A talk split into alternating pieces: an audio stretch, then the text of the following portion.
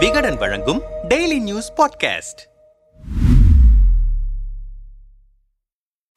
ஒவ்வொரு அங்கீகரிக்கப்பட்ட கட்சிகளும் ஐந்தாண்டுகளுக்கு ஒருமுறை உட்கட்சி தேர்தலை நடத்தி அதன் அறிக்கையை தேர்தல் ஆணையத்தில் சமர்ப்பிக்க வேண்டும். அதன்படி திமுகவில் பதினைந்தாவது உட்கட்சி பொது தேர்தல் நடைபெற்று வருகிறது. இதுவரை போரூர் ஒன்றியம் நகரம் மாநகரம் பகுதி வட்டம் ஆகிய பதவிகளுக்கான தேர்தல் நடந்து முடிந்து கிளைமாக்ஸை எட்டியிருக்கிறது தேர்தல். முப்பெரும் விழா முடிந்த கையோடு மாவட்ட செயலாளர்களுக்கான தேர்தல் அறிவிக்கப்படலாம் என ஜூவியில் நாம் ஏற்கனவே குறிப்பிட்டிருந்தோம். செப்டம்பர் இருபத்தி இரண்டாம் தேதி முதல் இருபத்தி நான்காம் தேதி வரை மூன்று நாட்கள் மாவட்ட செயலாளர் பதவிகளுக்கான விண்ணப்பங்களை அளிக்குமாறு தலைமை உத்தரவிட்டு இருந்தது அதன்படி இருபத்தி இரண்டாம் தேதி முதல் நாளே கூட்டம் களை கட்டியது. அறிவாலய முக்கிய நபர் ஒருவர் இது பற்றி நம்மிடம் விரிவாக பேசினார். முதல் நாளில் கன்னியாகுமரி கிழக்கு மேற்கு தூத்துக்குடி வடக்கு தெற்கு திருநெல்வேலி கிழக்கு மத்திய தேசிய வடக்கு தெற்கு விருதுநகர் வடக்கு தெற்கு சிவகங்கை ராமநாதபுரம் திண்டுக்கல் கிழக்கு மேற்கு தேனி வடக்கு தெற்கு மதுரை வடக்கு தெற்கு மாநகர் ஆகிய மாவட்டங்களுக்கான மனு தாக்கல் நடைபெற்றது. இதற்கு முன்பாகவே அந்தந்த மாவட்டங்களில் விண்ணப்பங்கள் வழங்கப்பட்டுவிட்டன. அதனை பூர்த்தி செய்து தாக்கல் செய்வது மட்டும்தான் இந்த மூன்று நாட்களும் நடைபெறும். மாவட்ட செயலாளர் தேர்தல் என்றால் பெரும்பாலும் ஒருவர் என்றே நினைக்கிறார்கள். ஆனால் சரியாக சொன்னால் மாவட்ட குழு தேர்தல் என்றுதான் சொல்ல வேண்டும்.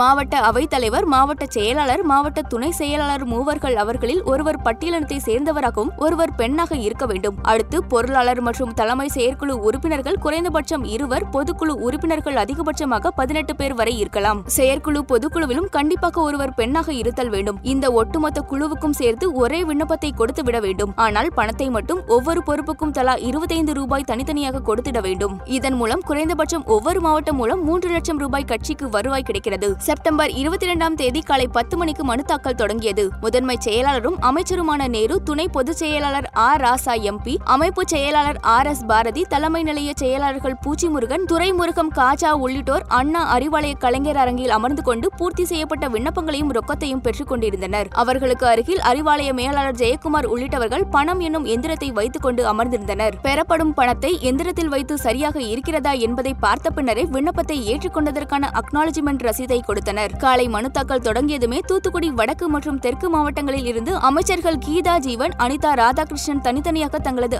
ஆதரவாளர்களுடன் வந்து மனு தாக்கல் செய்தனர். தென்காசி வடக்கு மாவட்ட செயலாளரான செல்லத்துறைக்கு எதிராக செங்கோட்டை ஒன்றிய செயலாளரும் ஒன்றிய சேர்மனு ஆகிய ரவிசங்கர் என்பவர் ஆதரவாளர்களுடன் விண்ணப்பித்தார். தொடர்ந்து திருநெல்வேலி மத்திய மாவட்ட செயலாளரும் எம்எல்ஏவுமான அப்துல் வஹா மீண்டும் மாவட்ட பொறுப்பு பொறுப்புக்கு விண்ணப்பித்தார். மதுரை தெற்கு மாவட்ட செயலாளர் மணிமாறனுக்கு எதிராக திருமங்கலம் ஒன்றிய செயலாளர் தனபாண்டியன் மாவட்ட துணை செயலாளர் பாலாஜி ஆகியோர் தனித்தனியாக விண்ணப்பம் செய்தனர். கன்னியாகுமரி கிழக்கு மாவட்ட சார்பில் கன்னியாகுமரி மேயர் மகேஷும் மேற்கு மாவட்ட சார்பில் அமைச்சர் மனோ தங்கராஜும் ஒன்றாக வந்து மனு தாக்கல் செய்தனர். அதைத் தொடர்ந்து தேனி தெற்கு மாவட்டம் சார்பில் முன்னாள் மாவட்ட செயலாளர் ஜெயக்குமார் விண்ணப்பித்தார். அவருடன் முன்னாள் எம்பி கம்பம் செல்வேந்திரன் உள்ளிட்ட பலர் வந்திருந்தனர். அடுத்தபடியாக ராமநாதபுரம் மாவட்ட செயலாளர் பதவிக்கு மீண்டும் கதர் பாட்ஷா முத்துராமலிங்கம் விண்ணப்பம் செய்தார். தொடர்ந்து அதே ராமநாதபுரம் மாவட்டத்துக்கு இன்னும் சிலர் விண்ணப்பித்தனர். சிவகங்கை மாவட்ட சார்பில் சிட்டிங் மாவட்ட செயலாளரும் அமைச்சருமான பெரிய கருப்பன் விண்ணப்பம் செய்தார். அதைத் தொடர்ந்து நெல்லையில் ஆவுடையப்பனுக்கு எதிராக சிலரும் உதிரியாக நிறைய பேரும் மதுரையில் கோ தளபதியை எதிர்த்து இருவரும் என நிறைய பேர் மனு தாக்கல் செய்துள்ளனர். இவ்வாறு செப்டம்பர் இருபத்தி இரண்டாம் தேதி ஒதுக்கப்பட்ட அத்தனை மாவட்டங்களில் இருந்தும் நிர்வாகிகள் நேரில் வந்து மனு தாக்கல் செய்துவிட்டு சென்றனர். இருந்தபோதும் தலைமை ஒட்டுமொத்த இருபத்தி இரண்டு மாவட்ட அமைப்புகளில் குறைந்தது ஐந்து முதல் எட்டு பேர் வரைதான் மாற்ற முடிவு செய்திருக்கிறார்கள். தலைமை மீது நம்பிக்கை வர வேண்டும் என்பதற்காகவும் கட்சி நிதி திரட்டுவதற்காகவுமே இந்த மனு தாக்கல் வைபவம் என்று முடித்தார்.